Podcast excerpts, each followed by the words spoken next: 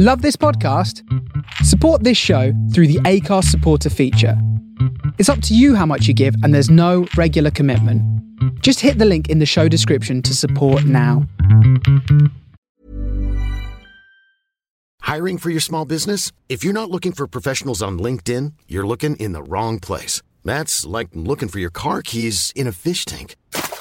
LinkedIn helps you hire professionals you can't find anywhere else, even those who aren't actively searching for a new job but might be open to the perfect role. In a given month, over 70% of LinkedIn users don't even visit other leading job sites. So start looking in the right place. With LinkedIn, you can hire professionals like a professional. Post your free job on linkedin.com slash people today. Planning for your next trip? Elevate your travel style with Quince. Quince has all the jet-setting essentials you'll want for your next getaway, like European linen, premium luggage options, buttery soft Italian leather bags, and so much more. And it's all priced at 50 to 80% less than similar brands. Plus, Quince only works with factories that use safe and ethical manufacturing practices. Pack your bags with high-quality essentials you'll be wearing for vacations to come with Quince. Go to quince.com slash trip for free shipping and 365-day returns. The wait is finally over and sport is back on Now TV. It's lights out and away we go! Where you can watch Sky Sports, Premier Sports, and BT Sport together and all without a contract. What a fantastic part. So whether there's a day, week, or whole month of action you just can't miss, you can now stream the lot. Oh, it's a fabulous goal! This is your sport on your terms. Search Now TV Sports to find out more. 18 plus content streamed via internet. Full terms apply. Phil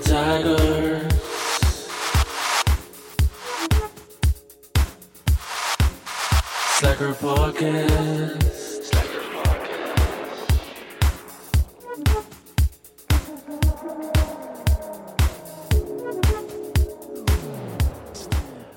So, first up, I'm going to apologize to everybody. this makes it sound like I've said something really dodgy in one of the previous podcasts and, and, and I'm getting fired from my own podcast. No, it's not that. This year has been absolutely insane. If you have been following since season one, you'll know that we were releasing them week on week on week on week, and it was, you know, perfect 16 weeks in a row, and there you go, done and dusted. Series 2 has been absolutely all over the place. We started it at the start of the year and now we are in October and we're only finishing it with 12 episodes. The reason being, uh, if you listen to the podcast, is that I had a book uh, that came out called The Slacker's Guide to the Music Industry. And to be honest, trying to keep up the podcast engagements and releasing a book um, by myself, self publishing as well, um, because you got to self publish if you're talking about DIY in a book, right? It would look a little bit stupid if you had like a Virgin or a Penguin or a Harper Collins right next to it, wouldn't it? Um, I thought, right, you know, I'm gonna have a panic attack if I if I do try and get all of this in. But we are staring down the barrel of our final episode of this season, and I have already recorded two episodes of season three, and I am going to batter them every single week. I have a different guest up until the end of the year. So when we start again for season three, uh, in hopefully maybe December, maybe January. It depends uh, how many we get. It will be every single week. So much love to everybody who has been listening to the Slacker podcasts throughout. Uh, you're probably wondering who the guest is, or if you're smart enough and you've just clicked on it and it says Kate Tempest, then you already know who it is. Um, yeah, I've been trying to make this happen for a little bit. Um, I caught up with um, the poet laureate um, of the UK, my poet laureate, uh, anyway, um, uh, just before she went on tour at the very beginning of October, and she's just an absolutely wonderful human being. She's had a, a storied life of, of hardships and and talent and Mercury Music Prize nominations on two of her albums. She's written plays. She is the troubadour that we need in 2019. And just before we get to the podcast, I just want to tell you that we have got two Slacker live shows coming up in Ireland um, just before Christmas. On the 16th of December in the Sugar Club in Dublin, I'm going to be picking the meat of the bones of the band The Coronas. Um, so that's going to be real fun. Like my band actually supported their band years and years and years ago, just when they were starting out. So I'm going to be doing a full interview to a live studio audience, which you can go to. You can buy tickets to it. Uh, I'll put a link below um, if you're a Slacker listener in Dublin. If you're a Slacker listener in Northern Ireland, I'm going to be doing a live podcast at the Limelight on the 17th of December with Ryan McMullen. So there you go. The Coronas on the 16th of December in Dublin at the Sugar Club, and Ryan McMullen on the 17th of December in the Limelight. Two live podcasts. I'm starting to get the sort of grip of these things. And yeah, that's it. Links below if you want to go to those. Um, right, okay. So, as it's the last podcast, let's just get into it as we speak. This is the podcast with Kate Tempest in three, two, one.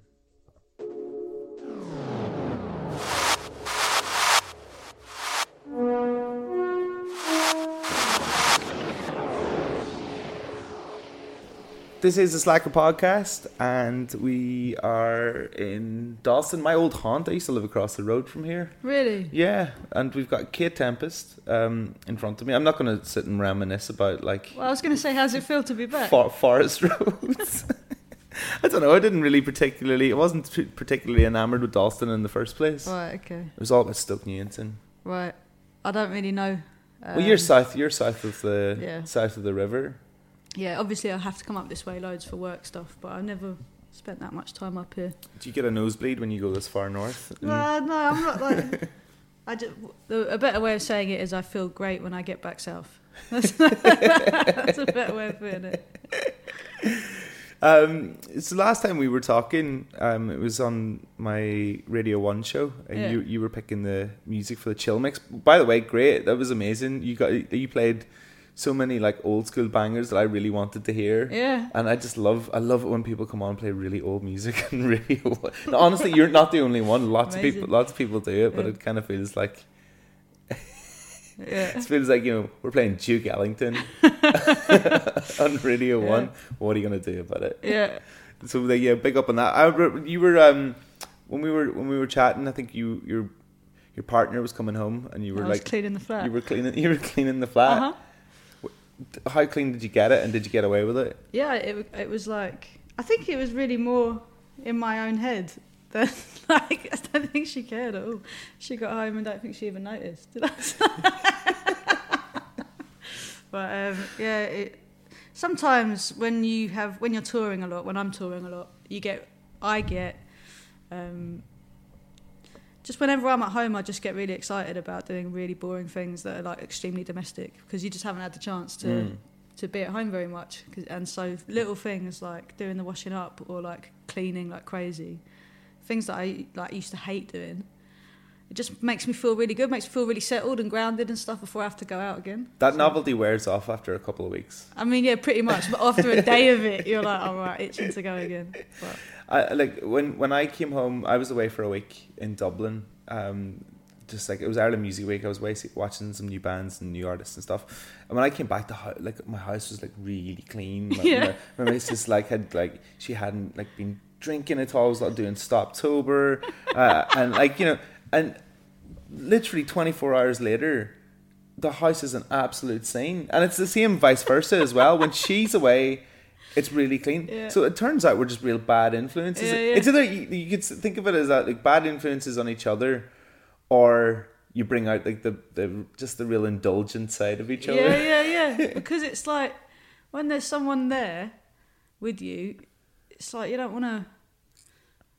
Yeah, it's just you've always just got something more fun to be doing than like taking care of the really boring stuff. Yeah, Do you know what I mean? exactly. Like, jump out of bed like early to like. I think like my like my my takeaway ratio would definitely be less if I was if I wasn't like I'm not blaming my missus for me be, for me putting on like a lot of weight in the last couple of years, but I kind of am.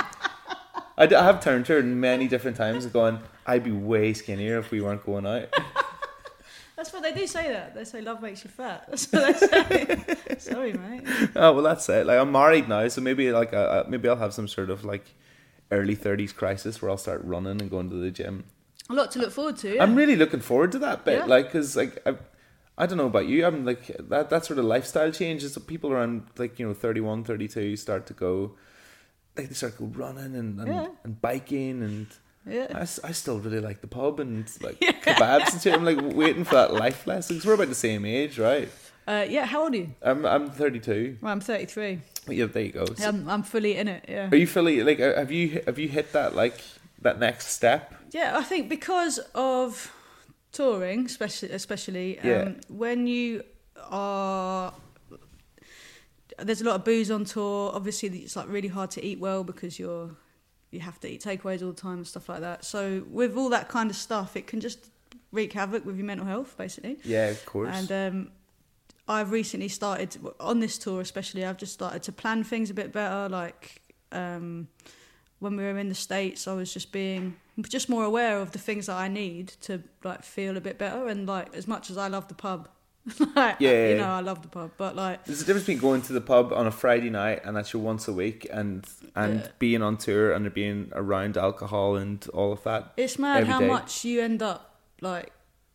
It just, just took. It becomes this mad routine that wouldn't happen if if we had another job. You wouldn't like finish your day's work, and like everyone's like, "We finished," and then just get absolutely plastered because it's like you've done it, you've done the gig. Let's go for a let's go to a house party. Do you know what I mean? And then the next yeah. day, like, you just have to watch it because you know when you're, especially at festivals and stuff, there's just booze everywhere.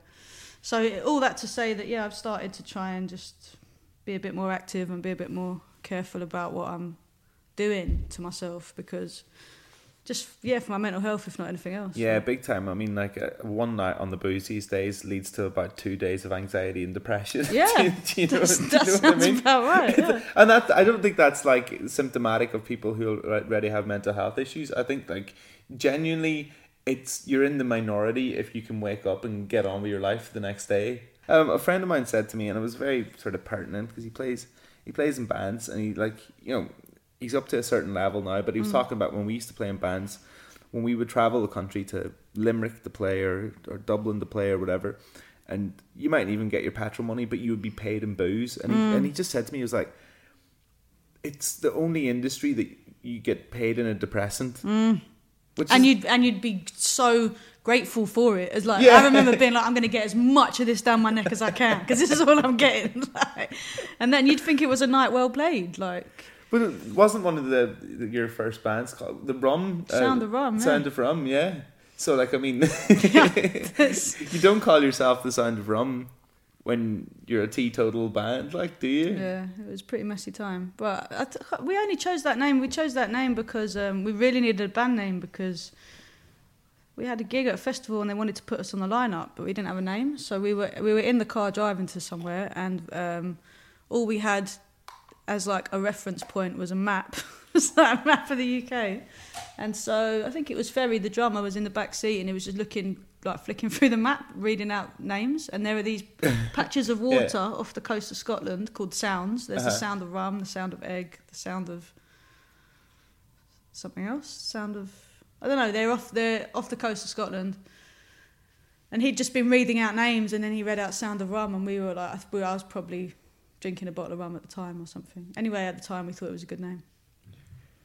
Don't name your band after place names. I've, I've found that out the hard way. Why? We, uh, the band I was in was called Colenso Parade, right? Which is like a one tiny street in Belfast. And we were like, like, we didn't even Google it. It was like, this is definitely not going to be taken as a band name. Two years into our career, we're doing all right. We're playing this, that, and the other. We've won a couple, like you know, when you're a teenager, you're doing Battle of the Bands Yeah, and yeah. stuff, and we've won a couple of them, and we're touring about.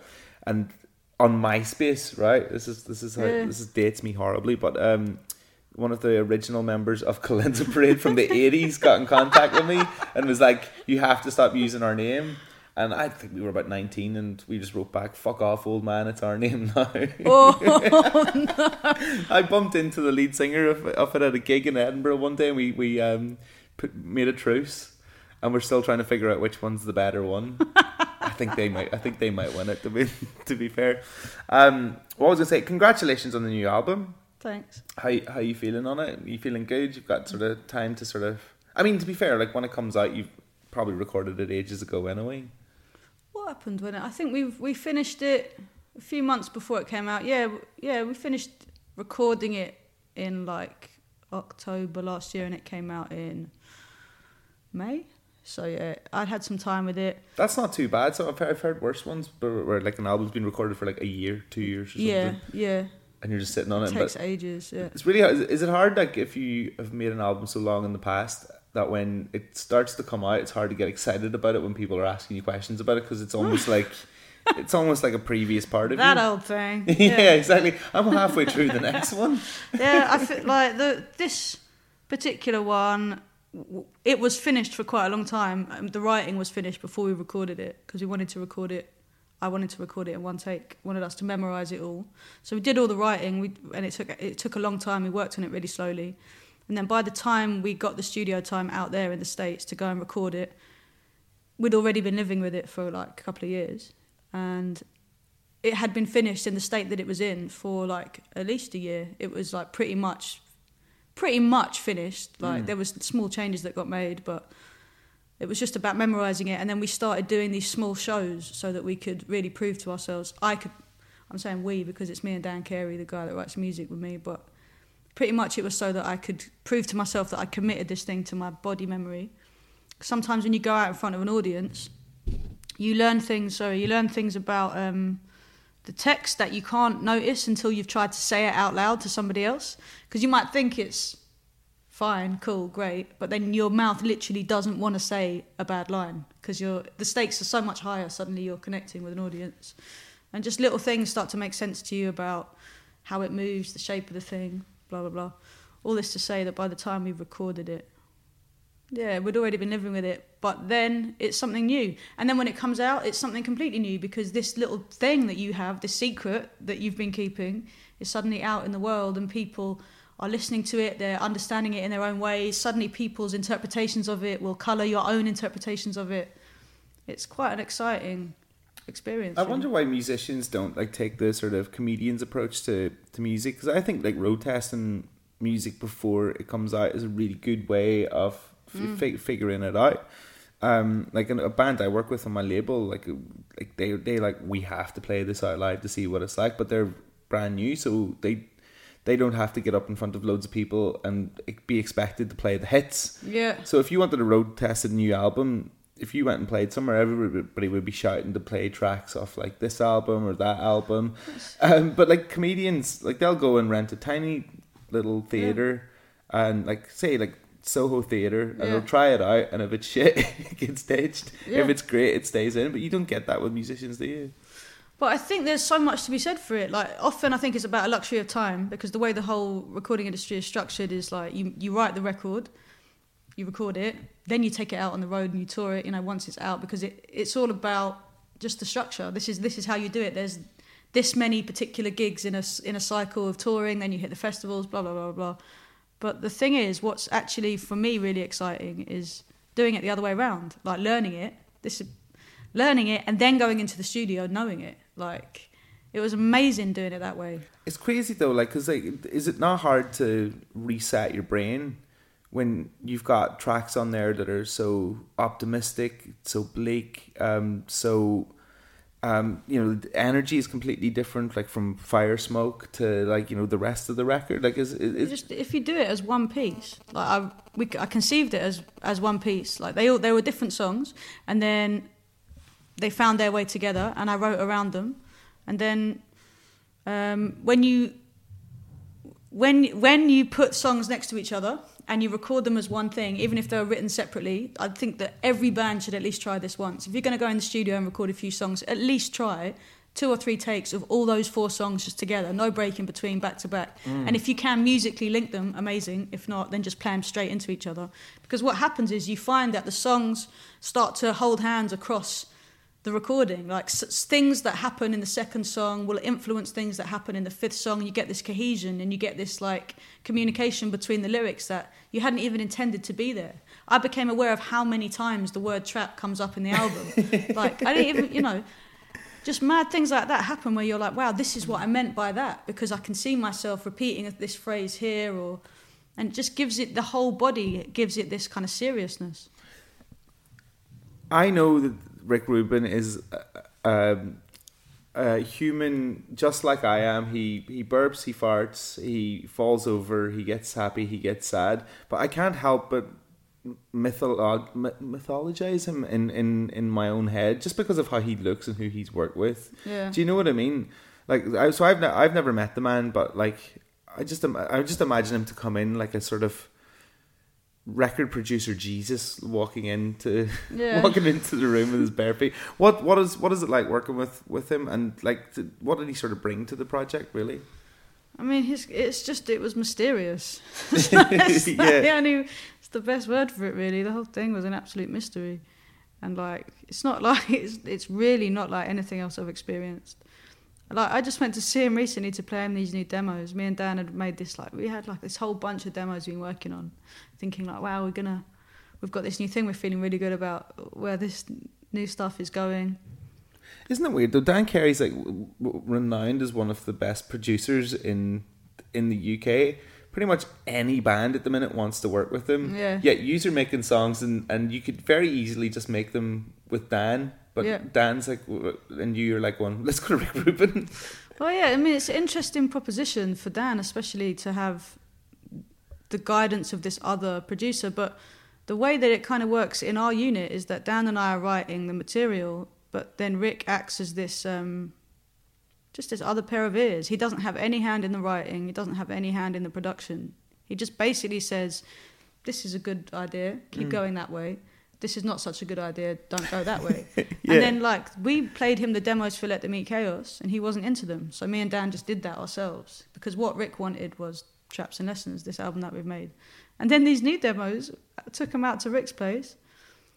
You know, which is just absolutely bizarre. Like, I mean, it's just incredible, but it's like I, the only way I can describe it. Okay, so if you just imagine every every surface is clear, the sun is always shining. It's like white things are all painted white. White.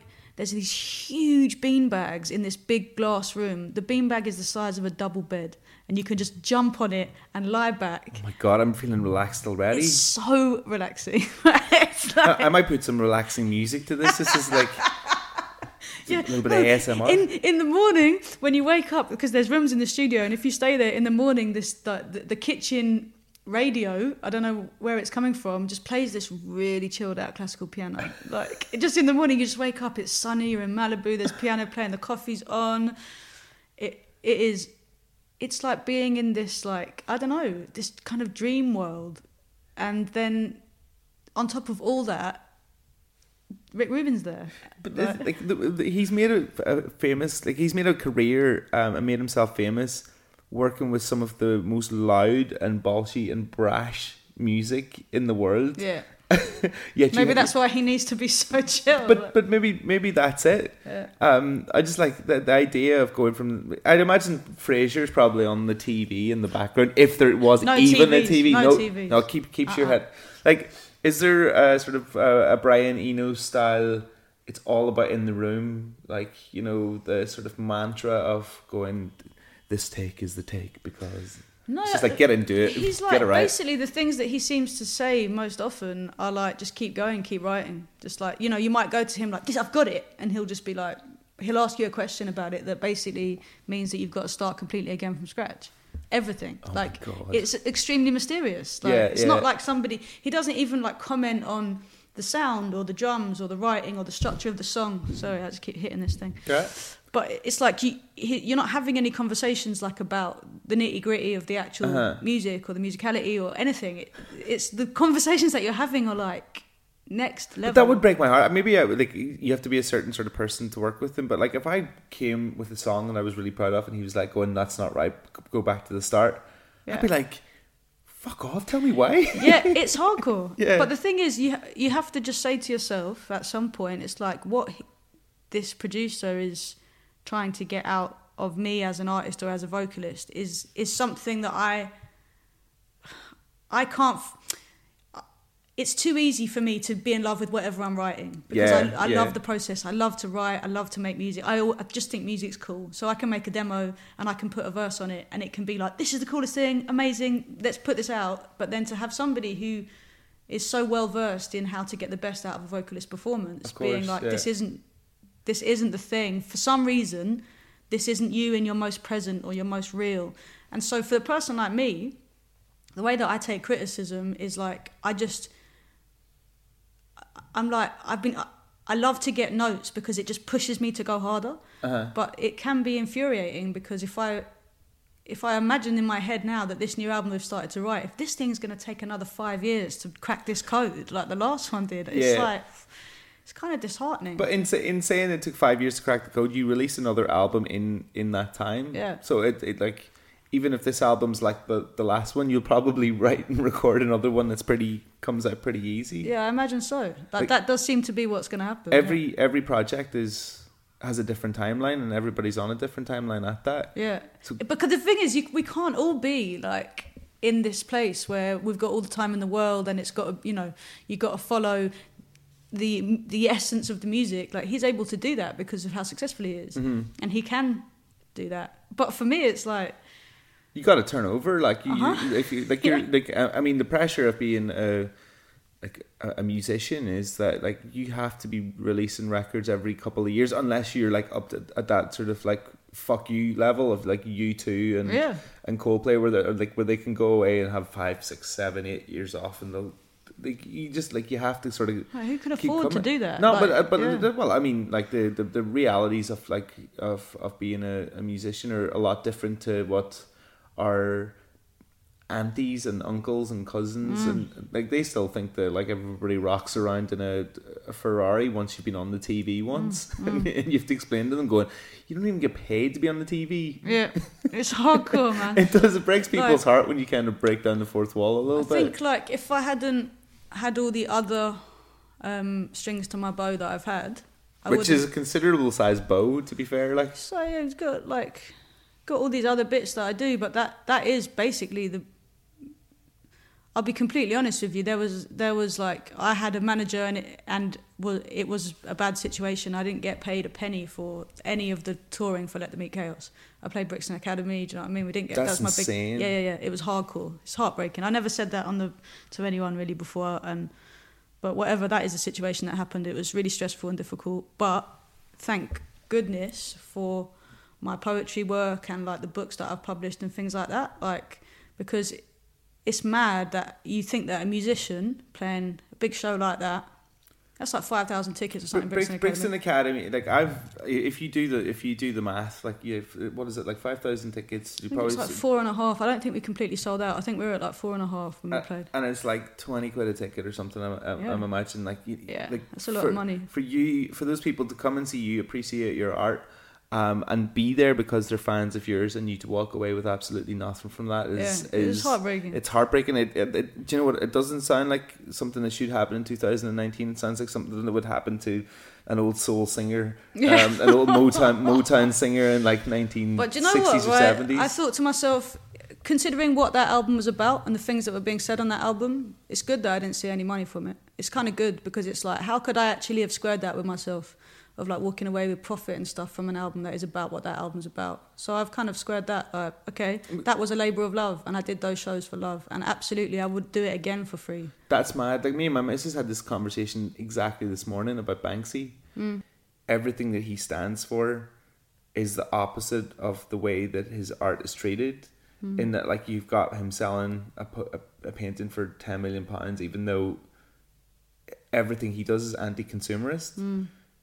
So she was like, "Going, isn't that isn't that him selling out? Like the same way you're talking about the, what that album was about and making money off it." And I was like, "Well." it's not selling out. It depends what you spend the money on, I Mm. guess, really. I think that that particular example of Banksy, like he's pretty good at um, putting his money and using the fact that his paintings are, you know, sell for so much ridiculous money into important things. For example, he's um, putting all the proceeds. He's opening this shop in South London, um, selling some. I don't know what even it is he's selling, but all the proceeds are going to building another um, boat, big kind of life-saving boat for getting migrants out of uh, European waters. That's incredible. See, that's that's putting your money to good use. He's bringing attention to some amazing things, and if he's giving back what he's getting, Yeah. Then I mean But it that's kind of it goes to show like how much people have this appetite, this kind of self-flagellation appetite to like pay millions of pounds for a painting about how consumerism is is bad, you know, and like it's. I think must more be it's pissing like himself laughing at this, like because like uh, it's been this way, especially with his art for a long, long time. He must just be sitting there going, "What is happening? Yeah, who knows? Like why?" it must be extremely surreal.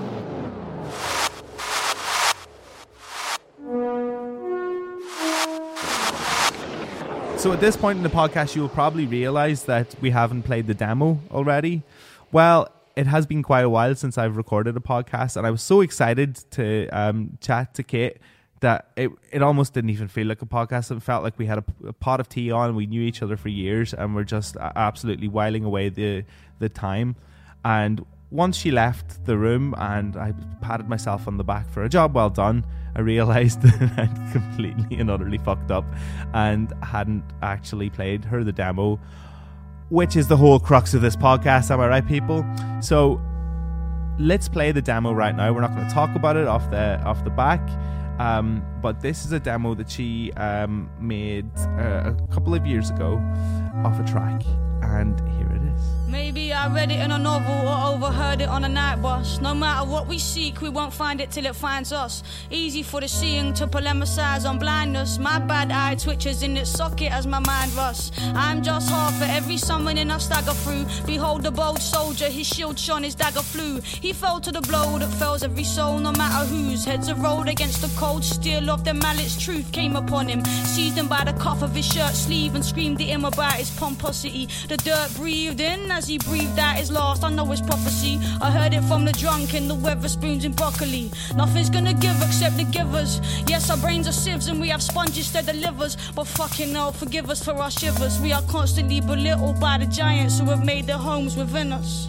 Light-headed, heavy-legged, bust up in the rain. You've been here before, it's ingrained. You looked into the sky for a star. That's when you saw the strange lights flashing. You told yourself it must have been the planes. Bright eyes, dead legs. Bust up in the rain, man. We've been here before, it's ingrained. We looked into the sky for a star. We saw nothing but the strange lights flashing. Hey yo, it must have been the plane. I don't care how loud you're laughing. I can hear the hollow in you echoing repetitive strains of what the stranger tried in vain to forget. And in a dirty little room somewhere, she's sniffing ketamine, giving herself reason to find pleasure in the parallel dimension, dimension or wisdom. How much can be certain in a mind that's gone missing? All we want is to see clearly, but the screens are all clouded, the precincts are crowded, the street is too loud, and it's the dawn of a oh no, wait, hold the cliche. Fold up the note, pass it back, let a giggle slip. It's nothing new, another mother with a son or two, kicking up the concrete, looking for another route. Is on the wall, burning zoots, looking like his hunger boots, his belly crossed the floor and back. You told me we was clawing back control.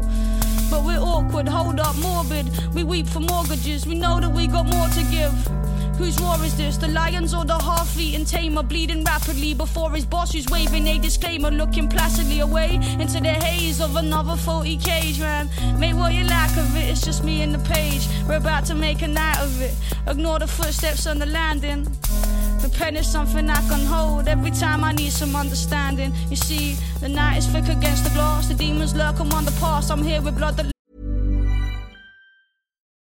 Life is full of what ifs. Some awesome, like what if AI could fold your laundry? And some, well, less awesome, like what if you have unexpected medical costs?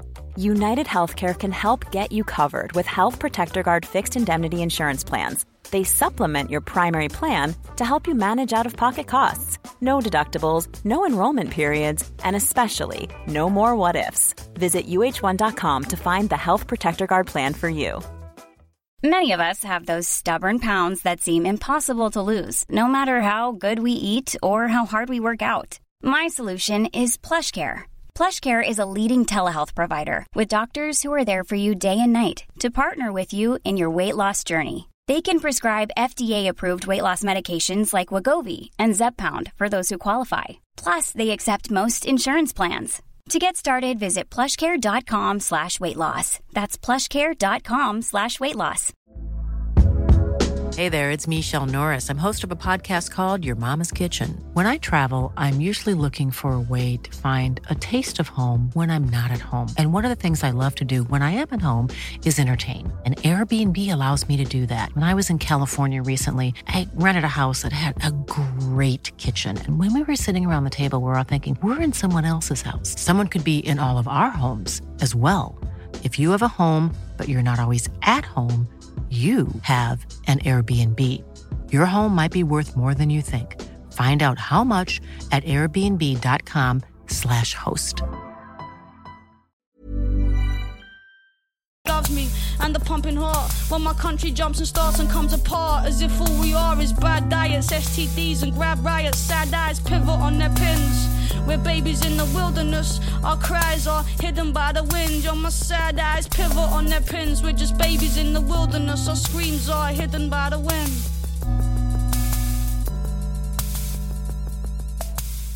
you could rap about or, or, or like I'm saying about a certain topic that, that may have that may have been covered, you know, love or loss or, or whatever, but the way you do it and the little bits in it bring the levels to that game.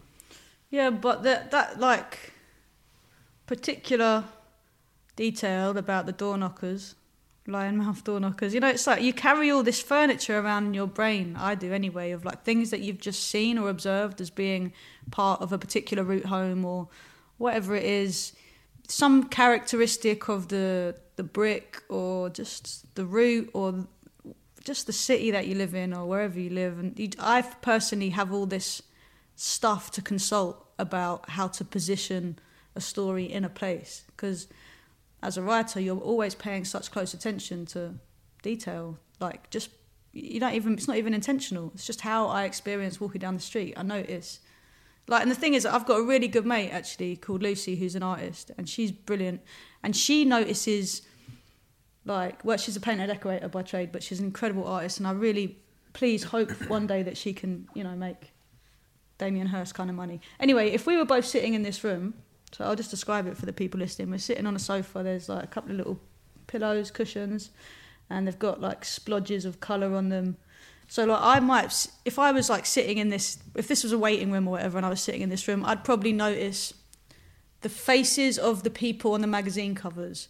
But my friend Lucy, who's an artist, would notice the shape and the structure of the squares in the floor, the perspective of how the um, wardrobe rises up, the distance between the top of that wardrobe and the thing hanging down from the ceiling. She'd be noticing all the patterns and shapes, and I would be noticing probably the expressions on the faces of the people on the magazines. And maybe like There's great comfort in people's faces. well, this is it. This is it. But seriously, like the things that I notice and are observant about are particularly related to the way that I experience stories. So if I look at this cushion or whatever, what I'm thinking about is like how many people have sat on that, have like used it for comfort, who made that, what was the situation between the person who had to go to work and just make this. How, how long did it take them to suddenly get their head done in by this bright colour, or is it actually quite a nice job? That's the kind of thing that I'm thinking about. But my mate, who's an artist, will be thinking about You could genuinely make a concept album about anything. I felt, felt just, just, just my brain. That's yeah. just it. I, f- I felt like you dissected that cushion um, quite well there. if you weren't into this game, I, I reckon you'd be like a therapist or like a psych- like psychoanalyst or something like that. You'd be like asking all the questions, trying to get to the core. If I didn't have my writing, I think I'd just be mad. There's like, if I didn't have a way to get it out, then I just it would just drive me absolutely mad. Do you do you write do you write every day? Uh, I I mean, Do you are you on your phone? Like are you like how do you do it? I don't like to write on my phone because I don't like the. I mean, sometimes you have to do it, but I just don't like the light that comes off it. Like I much prefer writing on a bit of paper With your quill, your quill, and your, quill and your ink.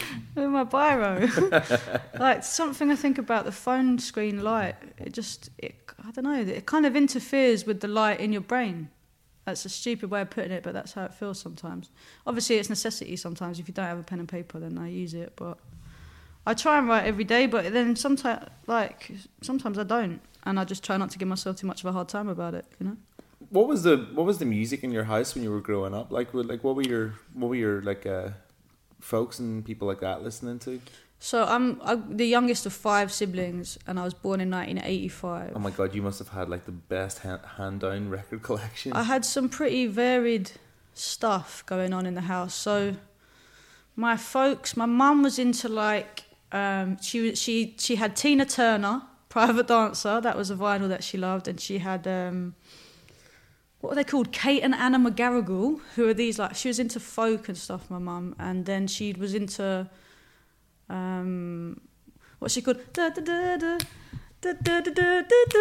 What's her name? Joan Armatrading. Joan Armatrading, stuff like that. You know, Yeah, yeah, that's just to give you the, the age that my mum is. And then my dad was into like Keith Jarrett, the piano player, and he was more into like the kind of heavy instrumental music. He was into Hendrix and you know that kind of stuff. Rolling Stones, I suppose. But I never really got on with that. He was into like he was a bit of a stoner as well, so he would. I was just gonna say, yeah, yeah, it's, that like, kind of vibe. You just mentioned the music, and I was like, "Hey, what's that? There's a weird smell coming from Dad's shed." but then my brother was into like speed garage for a while. He was like a DJ for a while. I mean, and before that, there was they were into grunge. My older siblings, they were like heavy into like Nirvana and stuff at, at the time. And um, then my sister, who's closer to me in age, was like crazy about take that. I was gonna, I was gonna say you're a counterculture family up until that point. Yeah, but yeah, no, no. That we were like the pop, like we represented the pop route. I mean, because they were, because my siblings are like f- five, six, seven years older than me, apart from one who's two years older than me. So that by the they were kind, they were in their early teenage years, but when I was like eight or whatever. Yeah, So they were into kind of slightly cooler music. Uh, what were they called? Carter the Unstoppable Sex Machine. Remember, they were from New Cross, so that's from close to where I live. Yeah, yeah. Uh, they, my brother used to like them, and then I just the music. Which, which, like, what, what, what of the stuff? Like, what of those records were you pinching for yourself? What were you bringing up to your room? Nirvana. Yeah? Yeah, my brother's Nirvana my sister. They, my two of my siblings were going to go and see them. Actually, they had tickets, but then but Kurt then died. I remember that being like a huge thing Mm. that they. That, yeah, because he died just before the tour, didn't he? Mm. There was a lot. I think the Mm. first date might have been in Belfast. A lot of people were talking about that. Yeah. Um, But I remember listening to listening to Nirvana as a tape and um, rewinding the swear words. Like Eh. in my room, like rewinding it because I don't know, there was just something so powerful about this. Like, the way he would say it. yeah, like Ev- but everything about that, the, those like Nirvana albums were visceral, Mm. and uh, it's it's music that's designed to be listened to by young impressionable minds. yeah, maybe. So, I just- think I yeah. think so. Like I, I think like it's important for big themes to challenge you at a young age. Like I, I really think that maybe teenagers and or, or, and even younger are like underestimated. Like when you go out, when you're sitting listening to like Kurt Cobain or like Alice in Chains or Soundgarden, Yeah. and you're listening to this real deepness of life when you're like about twelve or thirteen, Yeah. you're like, "Fuck me! I hope my life doesn't turn out like that." But uh, at the same time, you're like, "Yes, Yeah. rock on." Yeah, I don't know, man. I, I feel like that when you hear that kind of music at a young, really young age, like you, what you, what you don't understand, you can feel.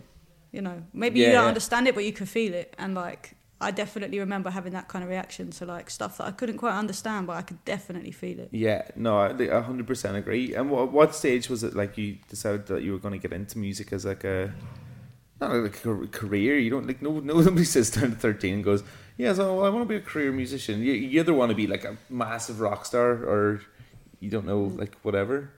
I think that I started to, I became obsessed with music, like obs- like obsessed, like I couldn't think about anything else. I think when I was about, when I was about twelve, so from about eight, I was I was discovering music on my own terms. I was listening to these records or these CDs or tapes that I had access to, and I was understanding them for myself, not just because my dad or my mum or my brother or my sister listened to them, but what I Yeah. what I felt from them. And just people like Stevie Wonder and Michael Jackson at this age, do you know what I mean? Stuff like that. And then when I got to about 12, it got really serious. And then at 13, it was like, it was all I could think about. And then You must be the shit student at school. Uh, like just- y- y- yeah. if you're obsessed with music that much, like you, you're not sitting in geography class taking in what they're telling you about tributaries and stalagmites and stalactites. No, but I mean, there's so much to learn. That's the thing. As soon as you start to think about music, as soon as you start to be interested in like Yeah. one band, then you want to know everything about who they were influenced by, and it's just endless. Especially at that time, it was before Spotify or YouTube. And you don't have like- anything else to do. I, I'm like, I think I wrote, I, I wrote, I read every biography of all the bands that I loved. Yeah. And you just had infinite time to to flick through NME and flick through pretty much every single magazine that was going. Yeah. It's yeah, like I'm no, I'm I'm I'm definitely the same as you, but like. I, I the only problem I had with being that obsessed with music was I was really annoyed that we didn't have a movement uh, for my age. Yeah. We had like new rave, and I was like, I feel shortchanged. What would you have preferred? I mean, if you could have dropped me in anywhere, I like I, I always would have said like you know seventy seven punk rock. But the older I'm getting, I just think it would be really, really, really funny to have been a new romantic, just like, just just because of what, like just for what you're wearing. Like, all these like yeah. skinny peacock men Yeah. walking around looking like Edwardian whores. do, you know, do you know what I mean? It would have been an interesting time for fashion. amazing. yeah, I think like the the thing of the thing of it was that I got to be, I got a job in a record shop when I was fourteen, and that was like a really important time of discovery, and like suddenly I could just listen to anything I wanted, and I could also there was something really interesting about when people would come in, quite colourful characters that we were getting in Lewisham Market at the time, and um, I would always be kind of turned on to new music by just different characters coming in and asking for different things. And I learned so much from that. And I learned about what I liked and what I didn't like. And then this was, a, it was still a couple of years before I had the confidence to start rapping out loud. But it was around this time that I started to really seriously think that this was going to be something that, um, that I couldn't live without, you know. What was like? What, what was the rap music you were listening to in the in the record store? Were like, if you're in South London, surely there was a lot of um, like, was it one of those like shops where there'd be like lots of MCs? There'd be like MC Toasting and. Uh, and no, it was that? like, was- um, so it was round the back Market uh, where I grew up, and it was like there was three stalls. There was like the punk and rock bit down there, and then there was like the the vinyl shop, which was mainly like dance music, run by this amazing DJ called Nasty McQuaid. He taught me a hell of a lot about like drum and bass, jungle, and like he's still like absolutely moving in the kind of Afrobeat and bass. I think he even writes like I mean he's smashing it. He's still Yeah, very yeah, much yeah. involved in the in the thing, and he he was like pretty amazing teacher to encounter at that time. then I was in the hip hop, soul, R and B, and ragga and bashment shop. It's like that's it was kind of loosely termed under urban. That terrible phrase, Isn't it? It's ridiculous. Um, so that was like that was where I was positioned there, and it wasn't really the kind of shop where people MCs were toasting or we were throwing parties or anything. It was just like people would just come in and would just be playing music, and people come in and ask for certain things, and and the the music that I was listening to at the time, the rappers that I was really into when I was 14 were Mos Def, Pharoahe Monch, Big L, Gravediggaz. I love Too Poetic from Gravediggaz. Um, obviously Wu Tang, GZA, he was like my like my kind of shining light.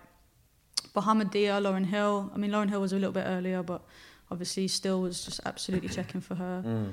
And then in terms of UK stuff, Task Force, Skinnyman, um, and then like If there was like to be a Disney movie of your life, um, would there be like one of these furtive shots like you can imagine it right now, where like you'd be sitting in the in the shop and the, the skinny man would be on the background, you'd be like rapping along to it, you'd be like, "Whoa, hey Kate, you got something."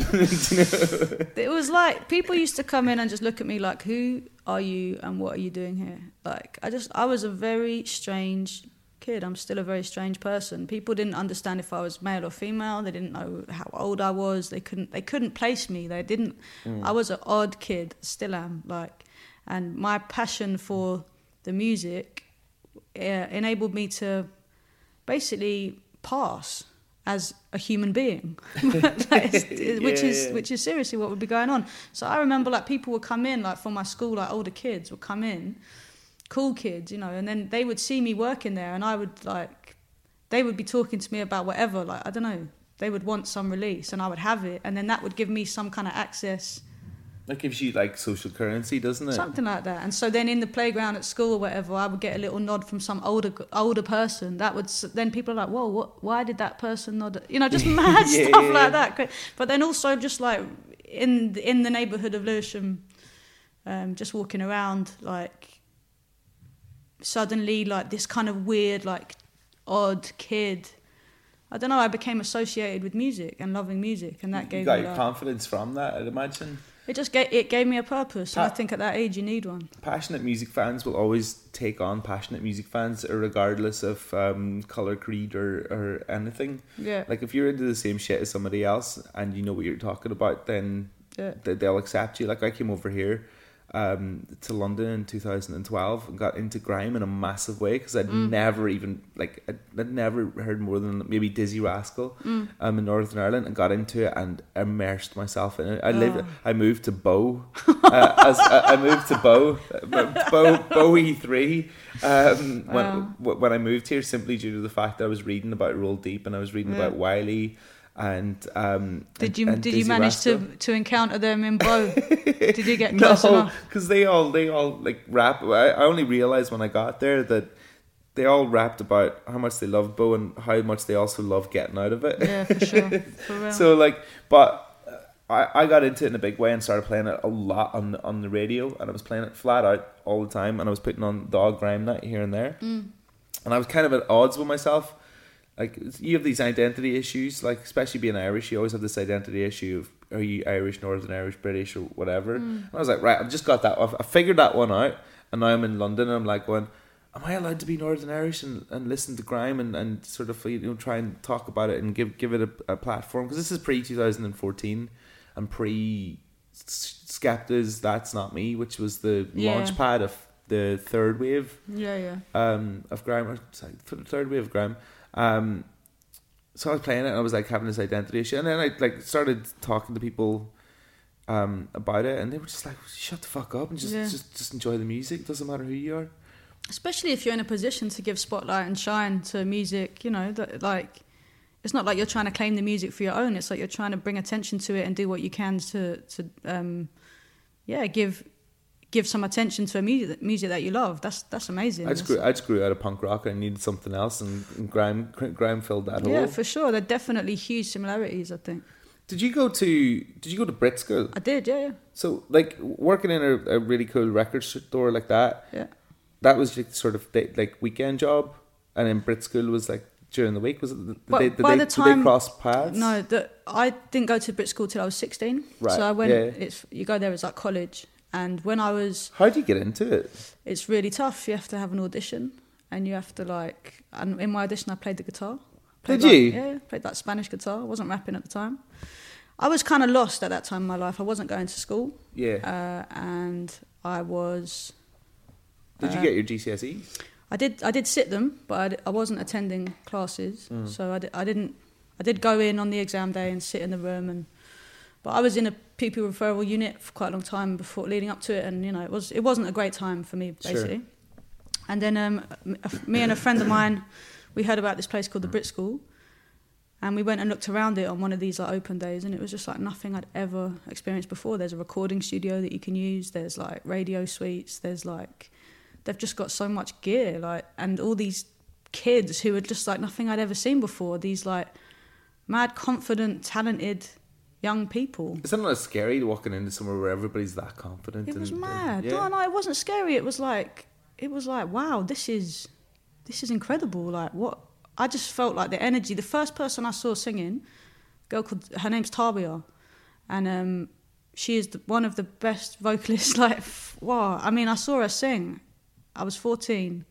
No, sorry, I was sixteen. She'd been there since she was fourteen, and um, I was just like, this is this is insane. She was just singing in the foyer, you know, like doing this little gig with like a couple of other players, and it was just like for somebody who had aspirations and dreams to be creative. Um, this was like suddenly an exciting opportunity to just like learn some stuff and indulge in that. Did it did it live up to the ambition or did, sorry did it live up to the dream that you had in your head when you went to that open day? Um, well, when I got in, and that was a huge, a huge thing Yeah. to have happened. That was probably the biggest achievement I'd ever had in my Consi- life. Considering where you got to with your career, making a career from your thoughts and your and your rapping, you got in on Spanish guitar. Yeah, and and, I- and singing. Yeah. which is insane. I was playing. I played some Spanish guitar. This like kind of. At the time, I wasn't. I wasn't rapping out loud to people. It was Uh-huh. still a secret, and I wasn't sharing my lyrics with anybody. But I wanted to be a musician. I wanted to make beats as well. I'd sit there and like make beats like on Cubase and stuff like that. And that was what I thought I wanted to do. And um, that's why I was excited about the Brit School because you got to do this thing called recording technique, where you could learn about like how to record. I wanted to be an engineer, like shit like that, you know. Yeah. And then like, yeah, this was the biggest achievement I'd ever made, had, and I and I went in with like my one my best pal. Like we we never went to school together. We met out of school just like hanging out, and we both got in. So I, it was really exciting. It was like, but then actually I didn't. To be honest, I didn't I didn't utilize the time very well. I was like, to, I'll be straight up. I was heavy into drugs, and I wasn't really. I didn't use the time as well as I could have done, and I ended up not not really making the most out of it. To be honest, I, I didn't attend very much, which is like something that is, you know, I. It just smacks of my privilege that I was able to get such a fantastic opportunity and, and kind of even something that important that could have been such a lifeline at that time wasn't enough to pull me out of the place that I was in at the time. So two years went by and I don't know, I think I passed the modules. I can't I didn't I think I must have passed. It was like a BTEC.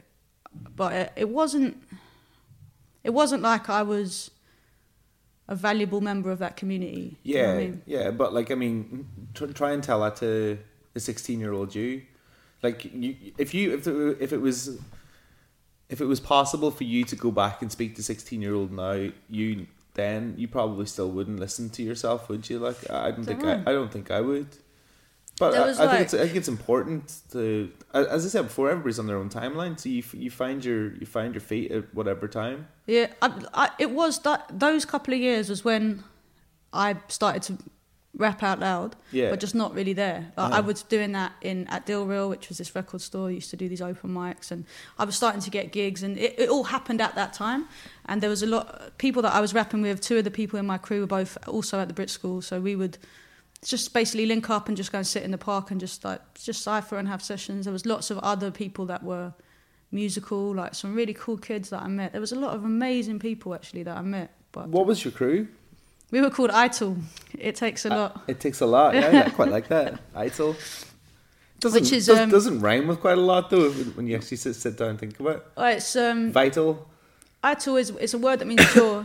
in in Jamaican patois, it means pure. You know, you, you Yeah, would, yeah. Which um, and and it it talks about certain, you know, you would use it to describe ital food and ital diet, which is about a raw vegan diet, which is what Yeah. Rastafarians, um, some of them are following, if they're like particularly like on that path, or the the way that you might smoke a spliff, Yeah. you might smoke it ital pure without mixing with tobacco. Anyway, the the name came from my close friend and basically my brother, and uh, it was a cool name. It, it actually came from his mum, I think, who also gave me my first rap name. How many mums have named a crew before? Uh, no, this this particular mum is a, she's like yeah, she was amazing. Without her, without Donna, I wouldn't be the person that I am for sure. Yeah, Like, for sure. And so, at what point did the did you did you go out as as a crew? Like like what what sort of Yeah, we- there was music, four of us. musicality was the, was the crew? Like were you playing grime beats? Was it reggae beats? Was it hip hop beats? No, it was hip. Hop. It was like UK hip hop. There were three rappers, and um, Was it hard? it was kind of. I mean, it was like we were. Do you we were always about um, knowledge, wisdom, and understanding. That was always. We were like deep thinking kids, you know. We were like we were really trying to get something out of out of the life experiences that we've had, you know. So you you're coming at it from a more positive angle. I don't even know. It was. I think it was just more the joy of creativity, like the joy of being eighteen and having, or seventeen, or sixteen, or fifteen, and like have, especially yeah, the younger, like 14, 15, 16, That joy of like, wow, I can make music. I can make music with my friends. I can rap. I can, you know. It's just like wow, the the beauty of like beginning to write a verse and knowing that as soon as you get to the end of it, you can run out the door and share it, and then you've got another Yeah. verse in your head in your toolbox to get some little respect in the cipher, like. And like I was always interested in the political verses. That was always my thing. I was always reading a lot. I was very much into word as power, you know, Mhm. word as vehicle of expression. And and Confucius, who was the other MC in the crew, he was just like this mad deep guy, really esoteric. Like he played a lot with um, contrasts, and he was always bringing in these surprising elements into his raps. He had a really laid back flow. He was a massive Wu Tang fan. And then Arise was the other guy, and he was a saxophone player and a piano player, but he's, his big influence was Tupac. He loved Tupac. And, and then, uh, and G, Kwake Bass, he played the beats. He made, he was like, his heritage is Ghanaian, and uh, Jamaican. His mother is the woman that, that named the crew, and he was a drummer. He's been a drummer since he was a kid, and he like stopped drumming and started producing, making beats. Then he picked up his kit again much later. He's genius, you know. These this like these people are making of me. Really. What what do the Ital crew think of like where you're at now, like with and, and where your journey is, has taken you? Because like you've had you've had an unbelievable amount of um, plaudits and critical acclaim over over the last few years. They must be really proud to see to see the progression, right? it's a beautiful thing. I think because also, gee, um, Kwake Bass, who made the beats, he used to say to me, like, I mean, he's the reason I started rapping, really, because he would say to me, when I'd be sitting with him thinking that I was going to make beats, this is the guy that I've got into the Brit school with, like my proper mate. Yeah. He would say, when you know, when are you going to find your thing? Because I would sit with him making beats, and I would kind of get involved in the beats that he was making. But He's like, this isn't your thing. I mean, for, yeah, for, for sure. He was like, you need to find your thing. The way that he lived for drums, like he wanted, he knew that I had that in me, but he was like, you got to find it. And then that was when I put two and two together and started thinking about the writing that I was doing privately. And and then he always used to say to me like, not if but when. He used to say we were children. We were walking around like you know New Cross, Lewisham, Brockley, and he would say to me, not if but when. That's very that's very deep, isn't it? He's a deep guy. We were deep kids. deep. Yeah, like, yeah, yeah, we totally. were deep kids, man. If you didn't go to school as much as you like, you say you didn't, then how did you get into like Shakespeare and, and, and things like that? Because uh, because like there's no way I would have ever Definitely not through school. But there's no way I ever would have read Shakespeare unless I had have done A level English literature where we did Macbeth or Right. you know I, I did a little bit of English literature at uni as well, and you know I. I, I was I'm a good bullshitter. I can write an essay, but I never read the books. Right. I- If if I could have watched the DVD Yeah. on it, I, that's that, that's that's why I didn't take it on the second year. I was like, right, maybe this isn't for me. Well, the thing is about that is that I was always reading a lot. No, even when I wasn't going to school, I stopped going into classes probably in like year nine. Probably stopped going in, um, but I was always reading a hell of a lot. And um, the thing about Shakespeare is that I, I never really read Shakespeare, and then when I started working as a poet, so I was rapping. I was trying to make a living as a rapper. I went to this poetry slam one night that a friend took me to. I didn't really know anything about poetry. My friend said, "Hey, come to this thing in Ladbroke Grove. It's a hundred pound prize." We went down there. I won the slam for doing my lyrics without any music, and this opened up a whole new life for me, which was the life of a spoken word poet, which I had no idea about. And in that life of a spoken word poet, I became a poet for hire. That was my thing. I could I would go into like workshops, do workshops in schools, do two of them a week. You could make your rent easy peasy. Like it was crazy Mm. and and um, as part of that, I got these commissions to like write poems for organisations, and one of those commissions was for the Royal Shakespeare Company. Yeah, I've seen that one. Right, so that's when I started reading Shakespeare. When I got the job to write a synopsis. That's that's when you read it for the first time. Yeah. Oh my god! Wow. Yeah. Well, That's I- probably what they wanted though, because they were looking for um, a particular young person's view on where they come from through Shakespeare, right? I don't know what they wanted, but um, like people think I named myself Kate Tempest after Shakespeare, like I'm some mad Shakespeare fan. But I didn't even know that Tempest related to the Shakespeare play. I took the name Tempest because of the, it described a storm. It's, it, it means storm. I thought it was after the shop. And then like um, like I did I did read I think later I read I'd read the Tempest because my name was Tempest and, and I, I wanted to find out more about that. I mean I love Shakespeare don't get me wrong I don't mean I'm not like but it's just to answer your question what how come you you if you weren't having a good time at school and I wasn't taking academic subjects or anything like that but I did find my way back into education because I always did love to read and I love to think and after I finished college, I did actually sign up for some evening classes at Goldsmiths, which is a university in New Cross, which is where I live, where I lived at the time. And I did these evening classes like access to learning. And I did them for a couple of years, and that took me into doing like full time classes.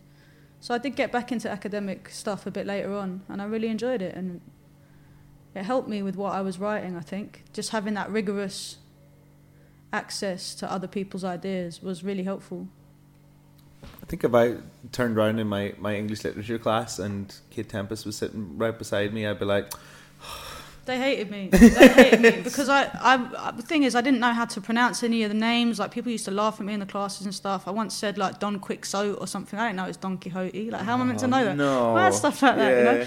And also, I was I would think to myself, if you've all paid all this money to be here, why are you acting too cool for school? Like you can't ask a question. Like this, everyone's paying all this money to be in this room. Let's try and make the most of That's it. that's the whole point. You're there. You're there. No, you're man, there to learn. Because Goldsmiths is like, you know, it's like an arty. There's a lot of people that were fresh to London as well, so they just discovered like the nightlife or whatever. I was like trying to get out of that stuff. Yeah, yeah. Really trying to get on my books, and um, so I think that my presence in the classes was quite. Um, people used. I think people kind of found me a bit jarring, but it didn't really matter to me because I had my gigs at night and I had my pals that I'd had since I was a kid. Yeah, exactly. It's not. It's not like you're um, silently pining in your, your dorm room or whatever. I wasn't like exactly. I wasn't on the social. one, like, I was just living with mates anyway. I had been living with mates since I'd, for a few years. So anyway. Th- I, like that's that's our that's, I got I just got the wrap up. Yeah, um, that's the, our the- time. The, wrap up time. So that's our time. Um, Kate, thank you so much for um, taking the time out to do the Slacker podcast. I know this is the last bit of like press that you have to do before you go on tour, which is great. Yeah. Um, and the tour is happening in uh, well the end of this month and November, the whole way throughout the UK. Yeah, we got. I'm leaving tomorrow. Well, I don't know when this is going to be heard, but I'm leaving in a couple of days to start it, and it happens until the end of November, and I think it's going to be a beautiful sequence of performances. I, I got the feeling it's going to be really beautiful this time. Yeah. Well, good luck to it. Thanks, mate. Nice to talk to you. You too.